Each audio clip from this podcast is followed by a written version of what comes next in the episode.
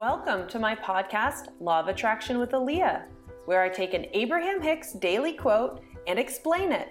This is actually a recording from my YouTube channel where I post almost every day teaching Law of Attraction. If you want more, search for Fun with Law of Attraction on meetup.com where I teach almost every Sunday night. So let's kick this off. Full quote is in the about, but I'll read it first. It's a good one, it's an important one. When you're feeling the discomfort from seeing other people in a lackful or needy situation, and you decide to help them from your place of discomfort, no lasting value ever occurs for two important reasons. First, you are not in alignment with the energy of your source, and so you have no real value to give. And second, your attention to their need only amplifies their need.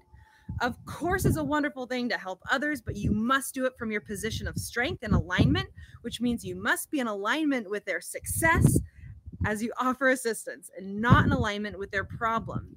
When your awareness of their situation makes you uncomfortable and you offer help to make them feel better and to make yourself feel better, you are not in the vortex and you are not helping when you feel an inspired eagerness to offer something because you want to participate in their happy, successful process, your attention to their success harmonizes with the point of view of your source, and the infinite resources of the universe are at your disposal. And that does help.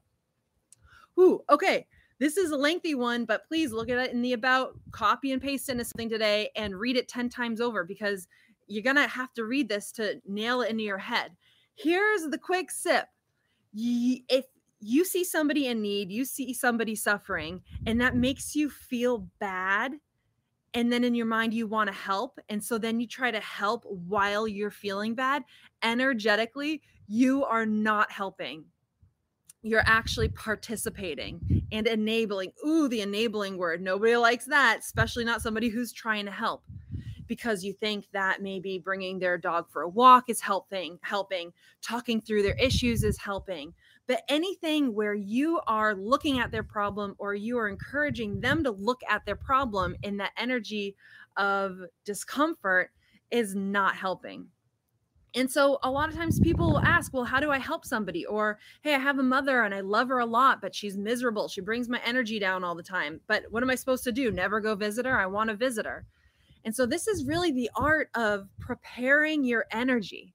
This is when you set the intention earlier in the morning, earlier in the day with your cozy cup of tea, coffee, or whatever, and you're sitting down with your journal and you're saying, Today, I'm going to be happy. Today, nobody's going to F with my energy. if you can say that with, you know, kind of laughing with a positive energy. Today, I'm going to be strong. And today, I'm going to stay right here no matter what I see.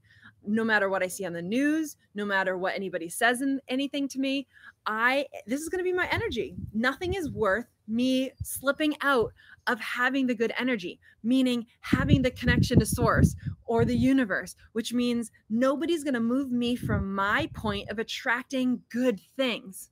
You can't attract good things while being upset about other people's situations. I know it's normal. I know the whole, whole world does it. I know you might at first seem like a jerk because you're looking at bad things going on and you are not allowing yourself to feel bad about it. But if you're bought into law of attraction, you're bought into energetically, you're only propagating what you're feeling. So if you're feeling crappy, you're propagating crappy. So let's go back to the art. The art is deciding your energy, saying, This is where I'm going to be no matter what. And then going into battle, going to see that cranky mother, going to see the Debbie Downer sister, going into your cranky boss, going into whatever it is you're doing.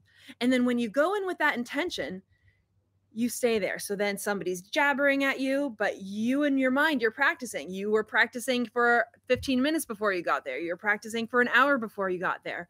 So now you're just, okay, you know what? I'm, I'm, I'm, I'm an observer now. I'm not participating. I'm seeing this person being cranky, but maybe I'm not 100% not affected, but wow, I'm owning my energy a lot more than before. And this is what we want you to do. We want you to own your energy.